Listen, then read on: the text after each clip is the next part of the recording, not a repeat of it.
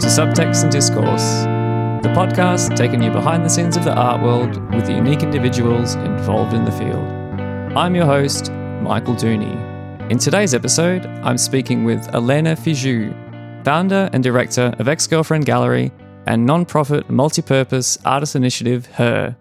We talk about her journey from the States to Europe, putting aside her own artistic practice to raise the voices of other artists as well as the professional and personal changes that took place for her during Corona.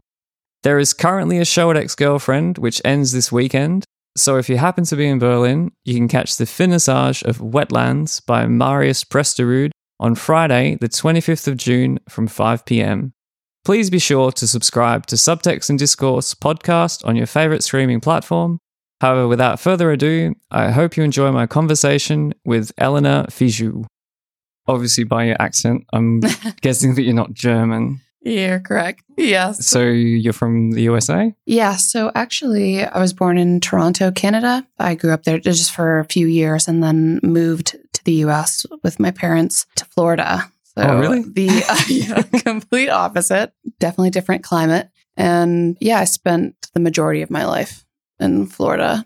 I don't know much about Florida. I hear a lot of it on Last Week Tonight. And you could probably just watch like or Google Florida Man, and it's accurate. Yeah. it's pretty accurate. It's a totally weird place. And growing up, I don't know. I guess I a little bit resented it, but then now that I go back, I kind of love its kookiness and its wackiness. And it's just a state of a lot of different people you just have from all over the US and elsewhere. They all somehow end up in Florida. And it's a lot of characters. And yeah, it's a weird state, but you know, if you can appreciate it for its weirdness. Yeah. and I think from what I've seen from afar, what I quite admire is that it seems very authentic and unapologetic. They're like, mm-hmm. yes, of course, that's Florida. Yeah, we're not yeah, going exactly. to apologize. yeah, and what's weird about it is it's such an idyllic place. Like the landscape is gorgeous. So it has some of the most beautiful beaches that you'll see I think in the world, mm-hmm. the wildlife, there's still like mass areas of swampland and untouched land. So it's just this like beautiful, wild, kooky place, you know? Yeah. And so, yeah, it's like Disneyland and then swamps and alligators and carnivals. That's where I grew up, where the carnivals did their off season. Okay. did you go from there to Berlin? No, I didn't. So I got into art. I don't know, I guess it was like my late teens, early 20s. I was kind of an unfocused student. I didn't really know what I was into or what I wanted to do until I took my first sculpture class at the community college in Tampa. And that kind of shifted everything for me. I went from being really unfocused, not really caring or having a direction to hyper focused, a very good student. I kind of found my people and my purpose. So after that was determined to go to grad school. And my initial idea, I think as many young, pragmatic, maybe art and uh, aspiring art people are, was to be a teacher or a professor and go that route. So I was determined to go to grad school and get my degree and then teach and be a practicing artist that way. Uh, obviously, that's not how it turned out, but we come to find out later in the story that it's not so easy. And a lot of us were kind of given that promise, you mm-hmm. know, when the jobs weren't there. But I get ahead of myself. So I studied at HCC and then I went to the local university to finish my four year degree in the arts. Mm-hmm. My background is as an artist, as a studio artist. And I started as, I guess, a little bit more traditional sculptor. So I did a lot of woodworking, metalworking. And then I went to University of Illinois Chicago for my masters. So I left Florida, went to Chicago, and this was my first time living in an actual city, like a big city. And so that was quite a shock for me. It's also a fair bit further north, isn't it? Oh yeah, it is north. Yeah. it's uh, the opposite side again. So yeah. you're in the Great Lakes region and very close to the Canadian border. Yeah, so wow. I went from Canada, then to Florida, then to Chicago. And I was pretty sheltered growing up. And my parents are both immigrants. My mother's from Quebec, the northern part of Canada. So her first language actually is French. And then she came to Toronto. And my father is from Cape Verde, which is a small island chain off the coast of Africa but he's from Portuguese descent. So he was in the Portuguese army and then he left and moved to Canada. And that's where he met my mother. And then we moved to Florida. So we Oh, wow. had, and this is significant because before I left my traditional practice was about my relationship with my immigrant parents, specifically my father. I used to make a lot of collaborative work with my Mhm. father. Oh, he was also an artist. No. Oh. he was not, but I still forced him to do it. Yeah. so there would be kind of these tasks that I would ask him to do, like photographing his room. In his 60s, he decided that he wanted to learn how to fly these small Cessna planes. And so he started taking courses. And if you walked into his room, it was as if you walked into the room of uh, a 12 year old boy Yeah. because he had hung like model airplanes from the ceiling and then cute. had like had like a, a cockpit poster that he like hung over his bed for grad school. I sent him a disposable camera and I asked him to take photos. And I only gave him a few mm-hmm. stipulations that he needs to take the photos and he just shouldn't stage the photos. Just take the photos and do the best you can and send them back. Well, he didn't listen to my rules. and he definitely staged the photos, you can tell. And but some he didn't. It resulted in a book. The book is called Number One Father Daughter. Yeah, so he sent me photos with him in the photos. so I so but that was kind of interesting to me and important that he wasn't an artist, but he had autonomy in how he was presented in the work. And it was really raw work. I put a lot of our personal conversations in the book. I documented all kinds of different interactions, even arguments that we've had. Then the kind of sad progression of that story, though, is my father a few years ago was diagnosed with Alzheimer's. Oh, I'm sorry. And yeah, he passed away last year in April. So, but we've just come along to the one year anniversary of his passing. But yeah, it's just kind of strange because I still have this like anthology or this archive of our kind of raw relationship. But that was my work before, Mhm. I guess, the Berlin chapter. How Berlin came into my mind at all was I started to participate in these international artist residencies um, pretty much immediately. Yeah. So I went to Iceland for one, and Slovenia and Romania. It was in between those artist residencies that I came to Berlin for the first time just for a visit. And I guess fell in love with the city. I felt like I get the vibe that's happening here, and I was really into it. So when I came back to Chicago, was just working at a nonprofit gallery there called Heaven as the gallery manager there, and kind of didn't know what I was going to do next. So then I thought, okay, I met someone when I was here and he was like, oh, just move here. You know, I was like, I don't know. Maybe I was interested in moving to Leipzig because I heard that had a really Yeah. interesting art scene. And he was like, no, move to Berlin because you know me.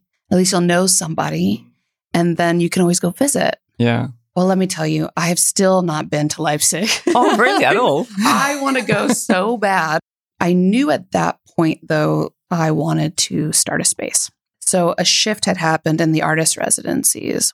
This was also during a time in the United States, which has been pretty much all time, but specifically this time, where there were particularly high number of police brutality instances. And it was seemingly just coming to a real head. I was having a really hard time making work in the face of this. I just felt like producing more objects became less meaningful for me. It just felt like there were larger issues to address. So I started to make this shift away from my own personal narratives, which I did see as meaningful or universal in, in a way, but trying to think of ways to create space for other mm-hmm. people's narrative. So that's how I arrived at the idea of starting a space. I mean, I know I've had this similar experience myself, spending time outside of Australia and then going back to it. You've been away for long enough that when you come back, you see it a bit differently. Is that essentially what happened when you went back to the US? That you saw it in a more fresh way? Yeah, I was looking at the US from the outside because I was in these kind of remote residencies. Iceland was really the turning point for mm-hmm. me. So I'm in this tiny town of 500 residents in Iceland and I'm watching the political unraveling in the US and I'm heartbroken. I'm I, I don't really know how to move forward. Yet I'm still producing. I'm not changing my practice, which I found problematic for me. Mm-hmm. So when I came back from Iceland back to Chicago, I knew, okay, something needs to grow, something needs to shift. Then the opportunity, I just, well, it wasn't really an opportunity, more just a decision. I'm going to go to a, one more residency. This was the Romanian residency. And then I'm not going to come back. I'm going to go to Berlin. So I just packed everything I could into two large suitcases. I left a lot of stuff. All of my artwork I left, I gifted to other people. And then I just moved to Berlin on a whim. It's actually terrifying now looking back at it, how that, like, what balls? Like, I don't know what I was thinking. I guess I thought it would be a lot easier. It wasn't. It isn't. I kind of say this to people all the time about starting anything is you have to have, or at least I've had to have a healthy dose of naivete and Mhm. just cluelessness and a little bit of courage. And or else you no one would start anything if you really knew what it took. Yeah. And that also applies to ex girlfriend and her, the other project. Thinking about it now, when you came here and starting these two new ventures, did you speak any German before you arrived? No. Yeah.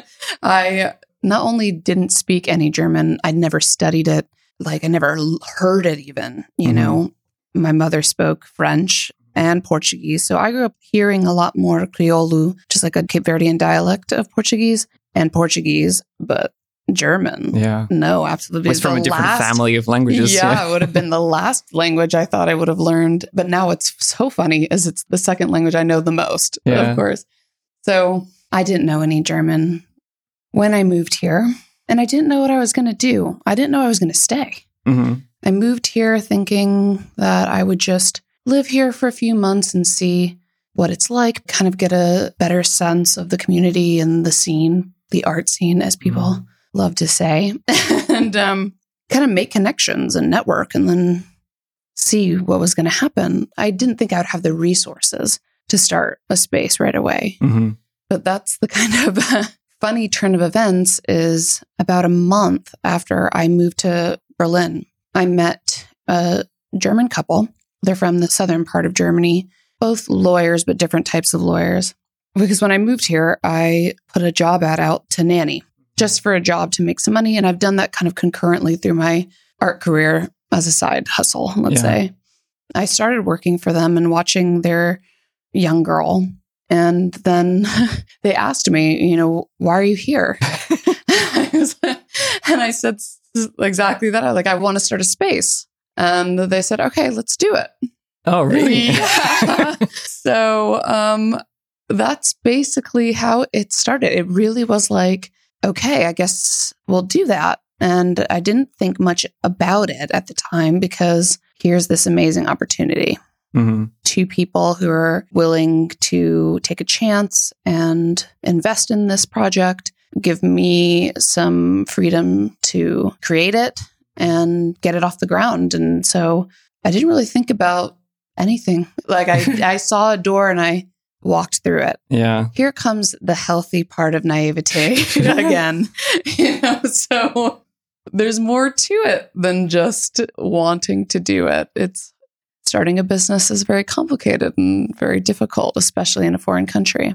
But they had an interest in art, or you'd been looking after their children for a while. Like, it was no, just this was a month. I met them a month after I moved here, and maybe two months or something after that, yeah. they wanted to start the business. So they didn't outright give me really anything in the sense that they had invested then in a commercial space. This is the first ex girlfriend space. So we started in Steglitz. And, and the whole space together was about 150 square meters. Wow. Okay. And how we did it, the business plan, let's say, it was that we divided the space into three small artist studios and then an exhibition space. And then we had like a little kitchen in the back and maybe a little bit of storage, but that was it. So the exhibition space wasn't so big.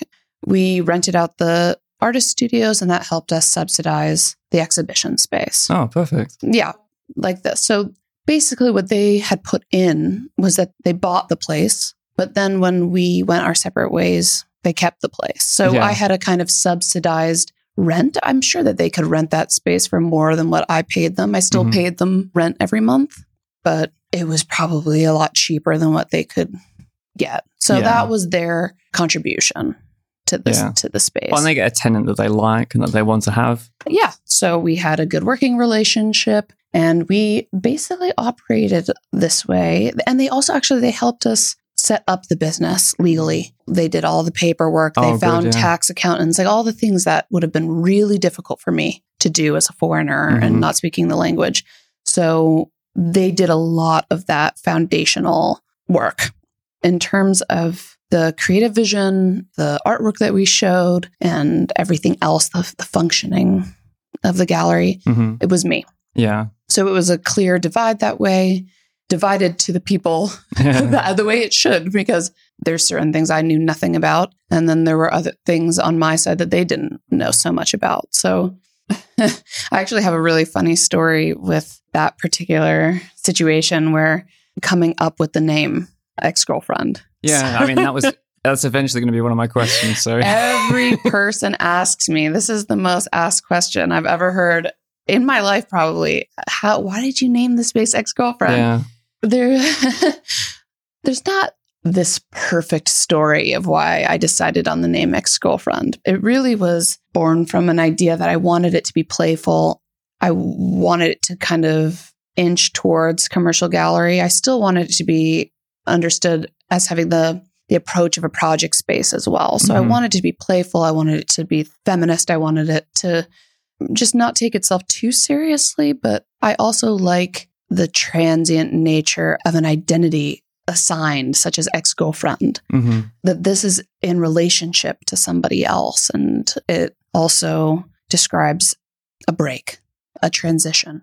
And this fit really well with the initial idea of ex girlfriend, which was that we operate on an open call, that we constantly have new artists coming in, redefining the space. And in the very beginning, I had this idea of it being more democratic, where everyone who showed in the space would be part of the board who would then decide who would be the next showing artist. So it had Yeah. this like that really oh that went down the drain, right? Because the yeah, that's not working, Yeah. right?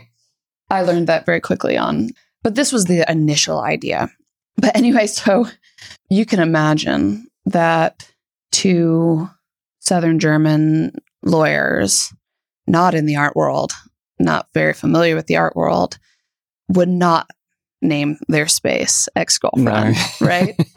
so I remember specifically the day we had already found the space and we were, you know, getting everything set up. And so we're sitting outside at a beer garden or something. And yeah, it took me about two drinks to be able to, I think we all to kind of come up with it. And I forget which one asked me, but they said, okay, so did you think of a name? And I'm like, yeah, actually, I did. And they're like, this is it. Like, I, like this is the name that we're doing. They're like, oh, okay, great. What is it? And I just said, ex girlfriend. The look on their Mhm. face really was, I, I don't know if it's like the look you would get when you pop someone's birthday balloon or something, you know, just a shock and fear mixed together. And I think at that point, they started to regret their decisions. yeah. So then, you know, but at this point, you know, they're like, okay, they're not going to shoot it down. This is obviously my wheelhouse. Mhm. And so they're like, oh, they send me an email later and they're like, well, you know, we were thinking, okay, ex girlfriend, but what about Art House Berlin? Or what about, oh. yeah, and started sending me these suggestions. And I'm just like, listen, guys, trust me. It's ex girlfriend. That's what it's going to be. And so they're like, okay, fine. Yeah, that's, it is what it is. And then they, of course, they're going to go to their network and see if they can get some feedback mm-hmm. of what people think. And so I guess they were at some exhibition or somewhere and they were telling somebody about the project. And then that person asked the dreaded question, What's the name of the project? And then they are like, Oh, ex girlfriend. Yeah. And then the person looked at them and said, Great name. Really great name, you know, or something like that. And then they're like, Phew. Yeah. uh, and to be honest with you, it really was one of the best decisions of the space. Not to toot my own horn, but people remember it Mhm. and I get asked all the time, why is it called ex girlfriend? I think it provokes more questions than it does answers. And I think for me, that's also a foundation to a lot of the art that I'm interested in. And Yeah. what makes really great art for me is works that make more questions than they provide answers. Yeah. Is that the kind of work then that you curate for the space or that you select? I know you said it was through open calls, but when you're narrowing down the open calls, are you going more in that direction? Yeah, we have a kind of soft focus on digital work, things that people could describe as having to do with the internet and technology. But that's not a hard and fast rule for the space. I'm just interested in very contemporary topics, things that we haven't thoroughly mm-hmm. examined and explored that create more questions. So I would say, yeah, that is a huge consideration or a major consideration when curating the space. Yeah. And was it from the beginning? Like when you started? Actually, I'm, I think we're jumping forward. Yeah, so they yeah, had. no, no, it's so I went from the name, they were at a party, they said, Oh, this is a space? It's ex girlfriend. And then the other person said, Oh, great. Sounds really cool. yeah. What so, happened next? so then they were they were down, right? Then they were convinced. They had the couple of instances where they, you know, were told it was good, and so then they, I think, developed a little bit more trust Mhm. than in me. So I ran the space in the Steglitz location. We opened in October 2016 and then left at the end of 2018. I eventually bought them out because Oh. I don't think that they were ever really interested in doing it long term. And I wasn't interested in continuing the nanny Mhm. job anymore. So it was just in all of our best interest that we went separate ways. And yeah, the gallery is doing really well. And I had an idea for a new space that I wanted to do on my own. Okay. And that was her. It was at the end, I'm, yeah, I'm pretty sure the end of 2018, we split ways and I found the new space in Altmariendorf, which Oh, is far. Yeah. Yeah. But yeah, the very end of the U6 line. And yeah, so the reason for this space was that it's just much, much larger. So between her and ex girlfriend, we have a thousand square meters. Wow. That's yeah, a lot. it's big. Yeah. Yeah. So the idea with this was I no longer liked the dynamic of the artist studios subsidizing the art space. The reason for that was that I was not showing the artists in studio in Ex Girlfriend. So it was very separate. I wanted to keep that separate. And I also I wanted to develop something a little bit closer to a residency. So I wanted to continue to do the artist studios, but I wanted them to be nonprofit. hmm So that's the concept of her. Is it we have registered it, it's a nonprofit organization and not only do we offer got it now we've built more but it's like 25 artist spaces of different sizes. We also try to provide extra services. So organizing studio visits with the visiting artists for ex-girlfriend to do studio visits with the her artists to involve the her artists more in ex girlfriend.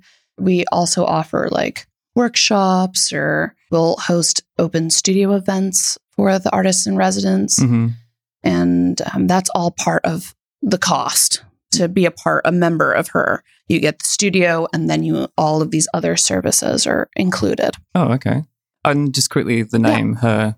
Was there a link to ex girlfriend? Like, So- who are they with now? yeah. Her? The, the full name is Human Aesthetic Resources. ah, nice. Um, yeah, the E spelling aesthetic. But yeah, so I kind of like this corporate sounding name. Obviously, her and ex girlfriend. It's also then continuing in the female identified name. But yeah, they're all kind of a joke in a way. You know, it's like semi serious, semi playful. And that's how I'm operating for the most part. So yeah, we then found this space. It's like an industrial, an old industrial space in Altmariendorf. Did it take long to find a space? Yeah, we had a real estate person. So my Mhm. partner Daniel helped me find this place. So we had someone looking actively for a while, but I don't know, it probably didn't take more than six months, I guess, Oh, okay. in the well, end. that's pretty good. Yeah, but we had to renovate it from nothing. So it was like had it was divided. It was like uh, used as a mass production hall. Mhm. So a proper industrial space. yeah. so, but not even like some industrial spaces are beautiful and you could just leave them as is. It wasn't that. Okay. It wasn't. It was like office building space Oh, kind right. of thing. Okay. Yeah. So they had all these tiny rooms which had glass walls in between them with little doors where you could hand, I guess, things from one room to the next. It was like production, but hand production. Oh, Yeah. I'm not sure exactly what they were doing, but ex girlfriend, now that where the exhibition space is now, was the cafeteria. Mhm. So that's why when you go to ex girlfriend, there are these big double swinging canteen Oh, doors is actually the original doors from the cafeteria. Yeah. And where we have our little kitchen bar, that was the, where the food was made for the cafeteria. So it's exactly like that. It looks like, you know, um, when you stand in line to get your lunch at the lunch hall and then you go to the cafeteria. This is ex girlfriend, what wow. the entrance is, is like. Oh, so you've moved the gallery from Steglitz to Yeah. Altmariendorf. So we moved Okay. everything. Yeah. Yeah. So I started her. That was the kind of incarnation of her. Mhm. And then ex girlfriend rented or takes space from her, basically.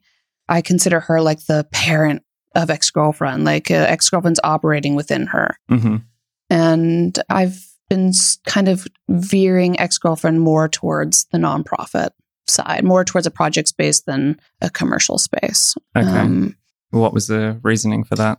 or maybe drove that decision? I think that it was just out of necessity in a way that it was very difficult to run a commercial space and to make that actually profitable. hmm And that wasn't really my my dream or like it wasn't really my goal to start a profitable mm-hmm. gallery space Or to sell artwork. or to sell art. Yeah, Yeah. it wasn't really although I find it extremely important to sell art for the artists and to make everything more sustainable.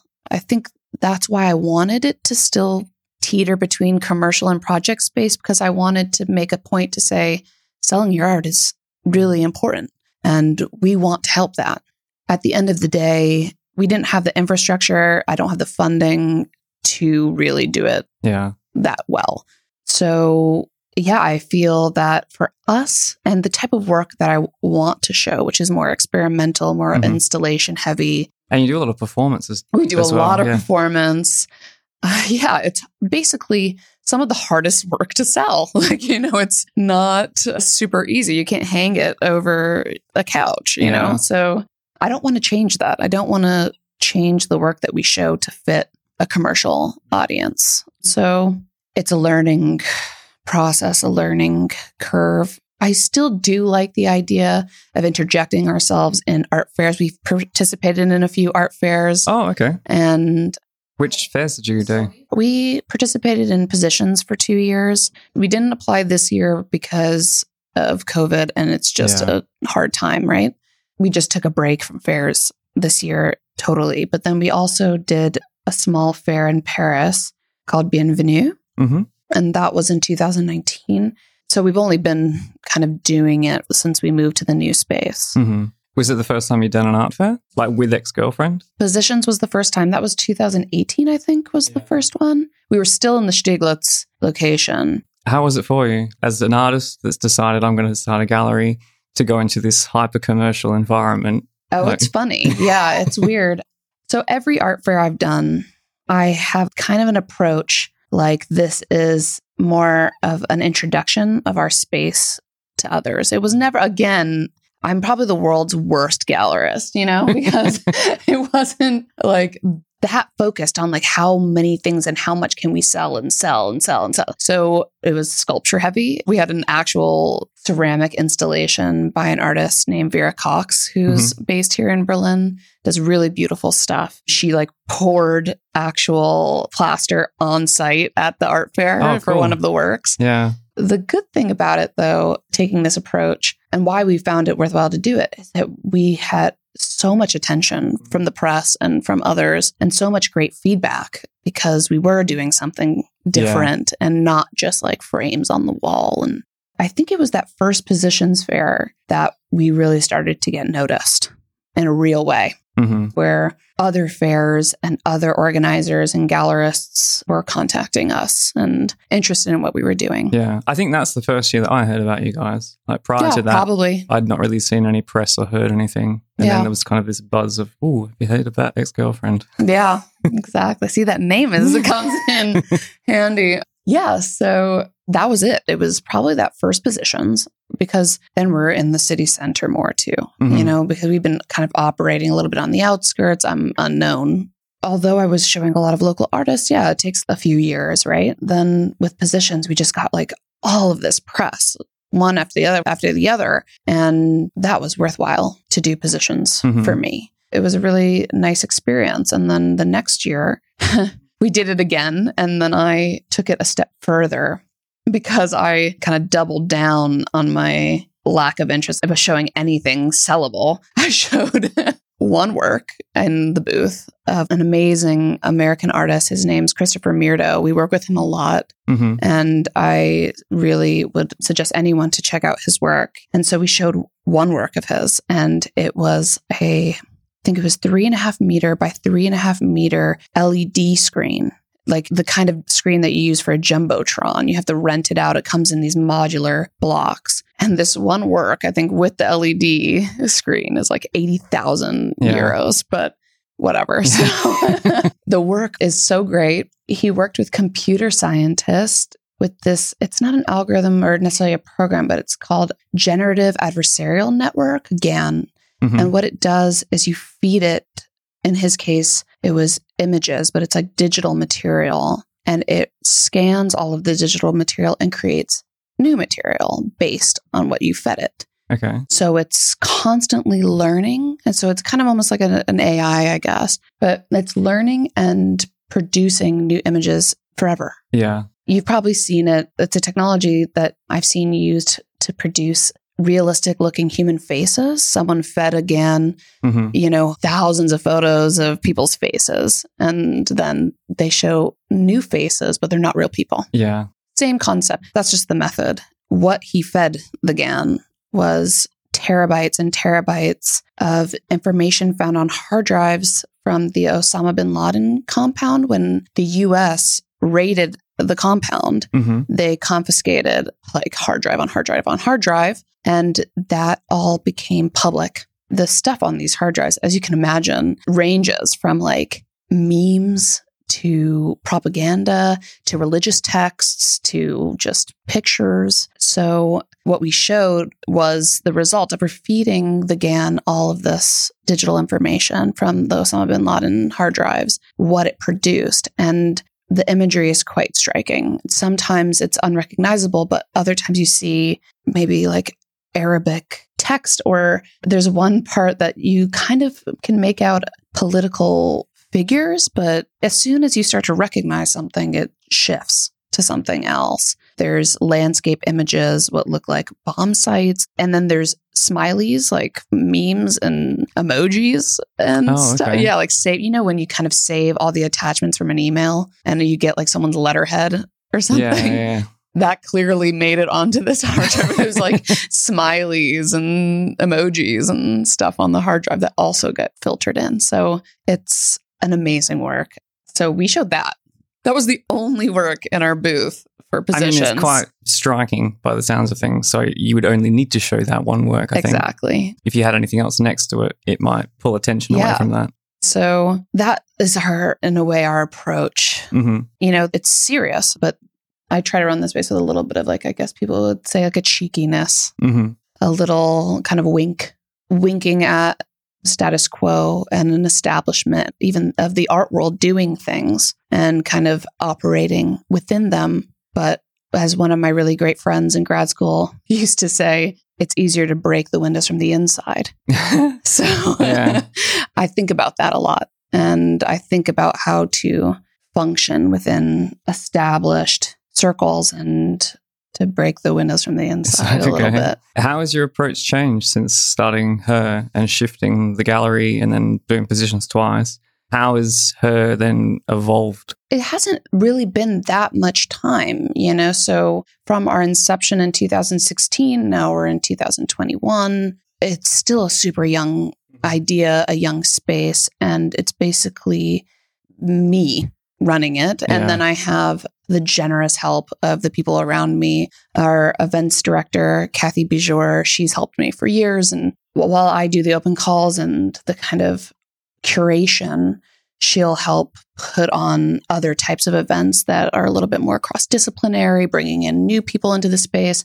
So that constantly evolves the space into something else depending on what she brings in. Because you rent out the studios, don't you? Like Yeah. all of the ateliers are rented out. And yeah, we're full at this point. So they're all rented out. And I would say that we're in a shifting point now and a growing place mm-hmm. because of COVID. Yeah. We've been in lockdown longer than we've been out of lockdown in the new space. Oh wow. Okay. So we opened the new space. I think this was, yeah, summer of 2019. So within the year, not even, we went into lockdown.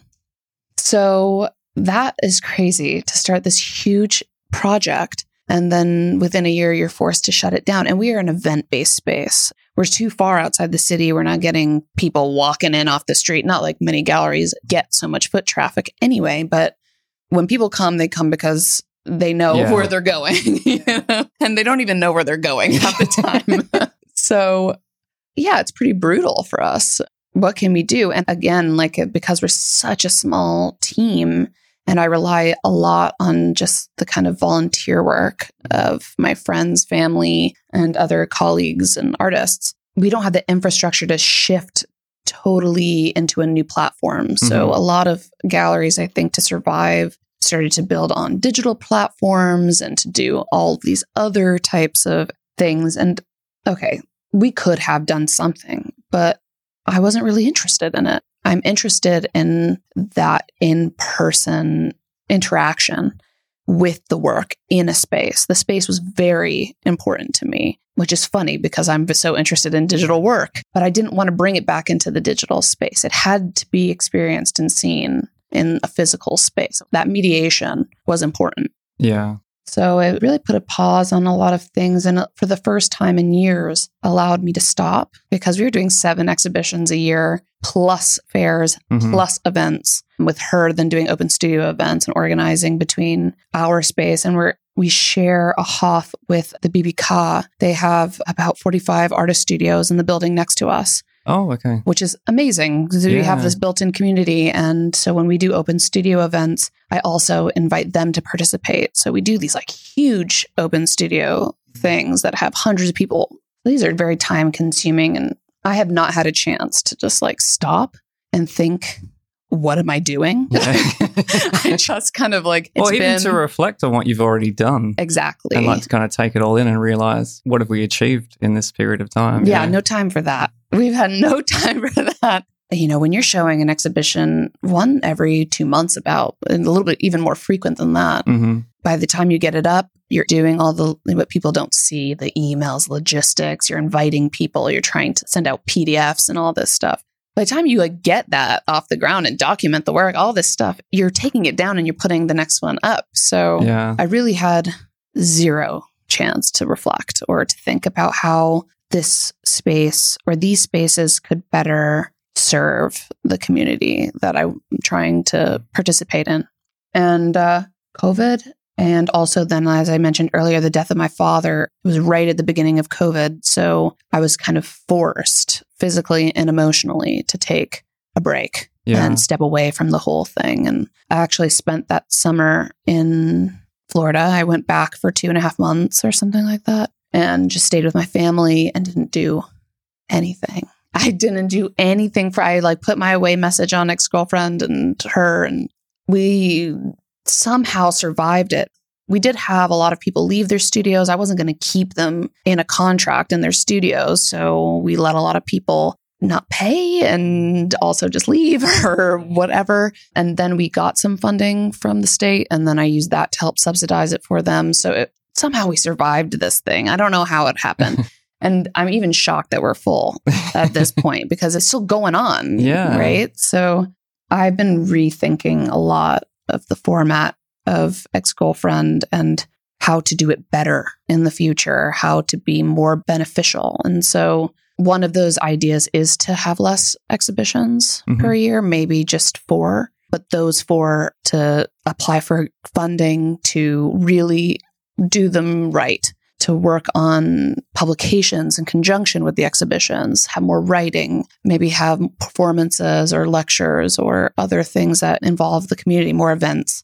And I think the funding is a huge part of it. When you're doing four exhibitions, you can kind of plan them and then apply for funding and really focus. But when seven, it's just like, it's a crazy amount. Yeah. And do you think establishing the space, I guess now that the complex is a non for profit, does that help facilitate funding and does it open up more doors, do you think, than if you were just a commercial space? Even though it's not just a commercial space, galleries, for better or worse, exist in this grey area between you're a shop and you're a cultural institute that's supposed to provide a service to the community. Like, which one am I? Yeah. Whereas if you're a non for profit, it's psychologically for a lot of people a lot easier to say, oh, you're providing a service for the Mhm. greater good.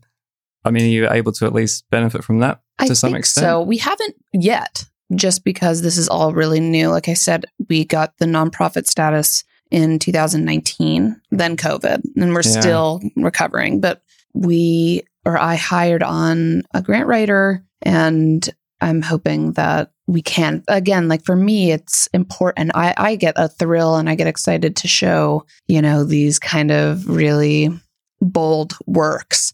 And what I really want is be able to fund them. Mhm. with that funding to give back to the artists so the artists feel good working with us working with me and i'm excited about the kind of work that we can show you know and for a l- years i just feel like i've been asking artists to give me their best work without any money. And you know i didn't have it. So i my eyes were bigger than my wallet let's say.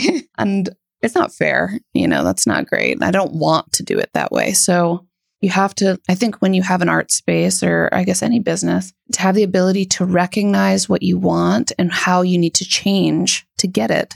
And i never had a set idea like ex-girlfriend or her has to be this way. Mhm. i was always and i hope i still am open to shifting and changing it depending on the need of the community or of what we're trying to do and the core objective. So that's i think over covid thinking, okay, the seven exhibitions is just the idea was to give as many people exhibitions as possible and to take the resource of the space itself as a type of funding. Like, here's this huge 150 square meter exhibition space. Do what you want Yeah, in a way, which is a sort of, it is a support. absolutely. But, you know, I, I just want to do more. So there's just more. So, yeah, I think paring it down, being really intentional with the exhibitions and working really hard with the artists to make it something super worthwhile for them through documentation, through press, through, you know, just having the ability to show something that they can use in their repertoire in their portfolio as like this crown kind of like jewel like look at this amazing exhibition that we put on I know. I think it definitely sounds like a smart idea because rather than increasing the number of shows, reduce the number of shows, but make those shows bigger Yeah. and more meaningful. And the fact that you said you're obviously outside of the Ringbahn and a little bit further, mm-hmm. if that's four times a year that people make a trip out there, you can look forward to that and you can plan it. It's like, oh, you know, next month is the big show at Ex Girlfriend. Let's head down there. That would be really cool.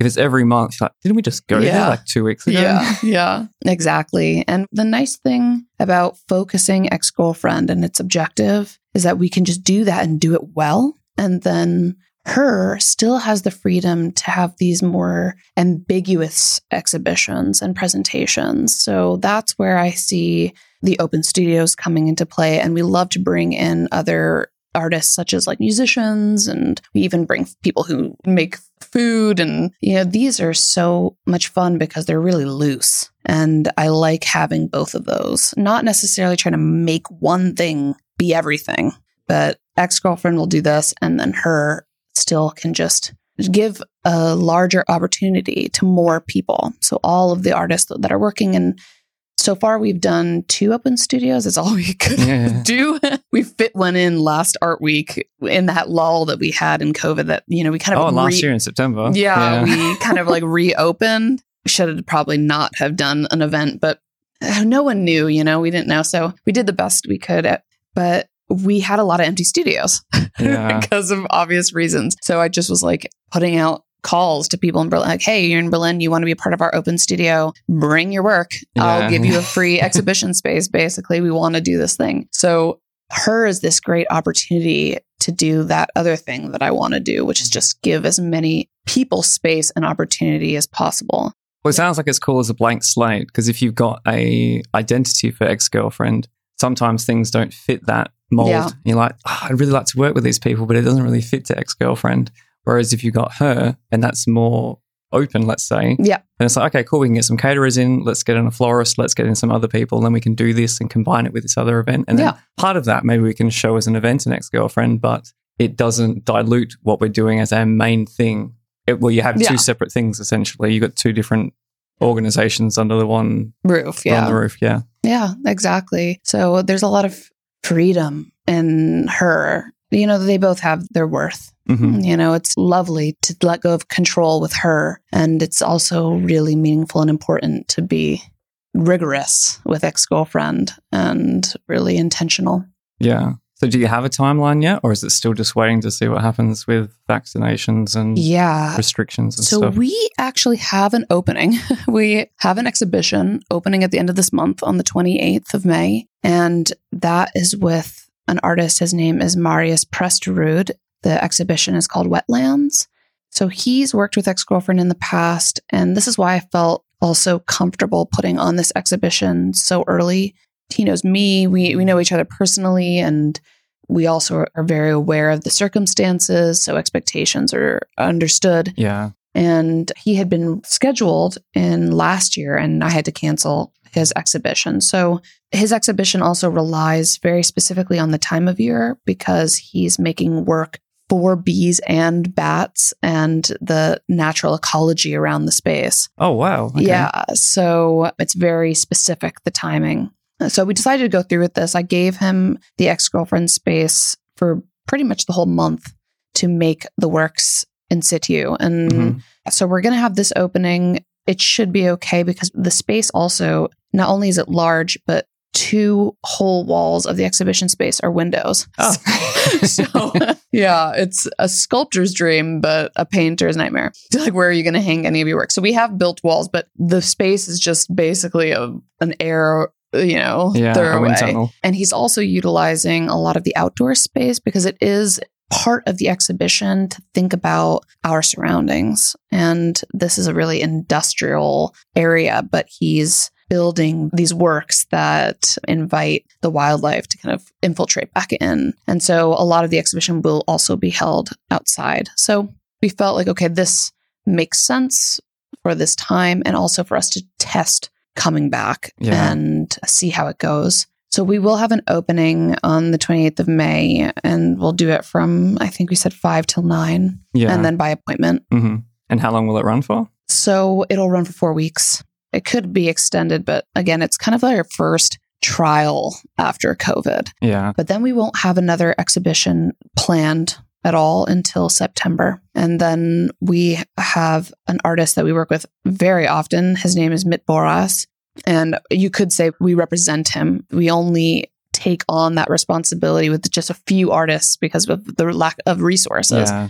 Yeah, so we are going to do a really big presentation of his work. He just made a new film in September during Art Week. Oh, cool. Okay. Yeah, so that's it for this year. We basically aren't trying to do anything else. It's just a really soft reopening, an attempt to come back. But I didn't actually cancel any shows from 2020. I just told them that I would reschedule them because that's me. I probably should have canceled them just because I had no idea this was going to go so long but I and it was part of an open call. They spent a lot of time making the proposal and then they were given a show and I find it only fair that I don't cancel those shows that they have them at some point. So I have a backlog of exhibitions and an open call. I had held an open call right before COVID and then I haven't been able to curate a season from that. So for now, ex girlfriend has suspended the open call. We're not taking on any new proposals, any new artists until we can go through and give shows to the artists that have already proposed from the last open call. But we're talking about probably no new proposals until maybe 2023. Yeah. So, especially because we're going to try to do less exhibitions per year. So, I already know, like, we've already chosen the artist from that open call. I already have a plan. I usually plan the whole year at the beginning of the year, Mhm. but nothing is being released publicly. I'm not making any moves Yeah. until I can know because of, you know, it just sucks to constantly say, here it is. And oh, no, we got to cancel it. No, oh, here it is. So I'm just waiting. Yeah. No, good idea. Yeah. There was one other thing I was going to ask you about because I couldn't help but notice when I arrived how long. oh, oh this? Yeah. yeah. so, how long till you bring a new life into the world? Yeah. So that's super exciting. I almost forgot about it. I'm talking so much about the gallery. I forgot that I'm also growing a human. Yeah. So our babies due August 15th. So this is my first. And yeah, I think we had made the decision to have a child. It was August, the end of August or September of last year. hmm So from the point where I decided, okay, let's do this, let's have a kid, to the point of me having it actually in my arms was like Yeah. less than a year. I did not think it was gonna go that fast. But that's it brings a whole other dynamic. Obviously, as everyone says, you know, it changes you and your whole perspective. So who knows how this will affect the space. Because was this part of your. You were back in Florida for two months and then you took a break. You had time to reflect. probably had a huge part to do with it. Well, yeah, like I think when something like a death of a parent happens and your whole world is flipped upside down, yeah, I would say that the way that my father passed was violent for me. It was slow, but violent because of that. Alzheimer's is just such a miserable, cruel disease where every time I would go back to Florida, I lost a little bit more of him and a little bit more. And towards the end, he was nonverbal and I wouldn't even know if he recognized me or not in that Yeah. moment. So that is crazy. That is really hard. And then when he passed, it wasn't like I knew it was because it's a mental disease. So it wasn't necessarily that he had anything physically wrong with him, but he couldn't articulate if he even did. So it happened to me seemingly very fast, although it was over the course of a few years. But and I think in terms of Alzheimer's, it from the point of his diagnosis to his death, it was only like three years or something. He was at the opening of Ex Girlfriend in Steglitz Wow. Okay. totally normal. The normal, okay, that's not really the best word to use. Cognizant Yeah. himself. So to go from five years ago, him in Berlin, staying with me, talking, discussing the work, discussing things, to a few short years later, nonverbal. Yeah. So, yeah, that definitely pauses you. It puts a kind of like break, stops you in your tracks. And I think I needed to reevaluate again my priorities, thinking about family, thinking about how quickly this can happen and can go. And at that point, I had already been with Dan for two and a half years. And so we were in a really, a really great place yeah so all of those i spent those months my sister has three kids too so maybe that has something to do i you know who knows but yeah i had focused my whole life since i was 18 or 19 since i took that first sculpture class on art and i became so hyper focused on this it became so important everything else became second Mhm. or third. You know, that was me. I was just like, okay, I'm just going to leave the country and go live somewhere. I have, don't know anybody, don't have any family. There's nothing, but this is this calling. And it definitely made me stop and think. And uh, yeah, I guess I also am going into motherhood in a similar way I went into art or ex girlfriend with a healthy, healthy dose of naivete and cluelessness. And don't we all, though? You know, I think you, you can't prepare. There's no good time, there's no like perfect situation. I don't know what the hell I'm doing, but I'm going to do it. And I'm going to put everything that I have behind it and try to do it the best that I can. And I do think that raising kids, as I had been nannying concurrently throughout my whole career, I find a lot of joy in it. I think I'm good at it and I love kids and I think it's not just that, but that it's important. Yeah. It's important to raise good humans, right? I think it's fulfilling in a completely different way, but fulfilling nonetheless. yeah. Oh, it's really exciting. Yeah. Yeah. Yeah. I'm really, I mean, it's terrifying. It's exciting. And then, yeah, you kind of are like, it's something maybe that comes up for women. It's very rare that when a man is expecting his first child, that then people are always asking, "Oh, how are you going to do it? You know, how are you going to juggle your professional life and your and your fatherhood? You know." So just because of that, as a woman who's becoming a new mother, I just have that social narrative. I have that voice in the back of my mind, like, how the hell am I going to do it? Yeah. You know, I've been ex girlfriend and her, they've been my babies. And how are you going to add another one? hmm But you do. Exactly. Yeah. You do. I hope you enjoyed hearing the story of ex girlfriend, her, and how Elena Fiju willed them into being. Don't forget that if you are in Berlin, you can catch the closing event of Wetlands by Marius Presterud on Friday, the 25th of June from 5 pm at Ex Girlfriend. Details of this and everything else we spoke about can be found in the show notes to this episode. As always, if you have any questions, comments, or would like to know anything about this or previous episodes, feel free to get in touch. Please also follow and subscribe to Subtext and Discourse wherever you get your podcast fix. Thanks again for tuning in. I've been Michael Dooney, and you've been listening to Subtext and Discourse.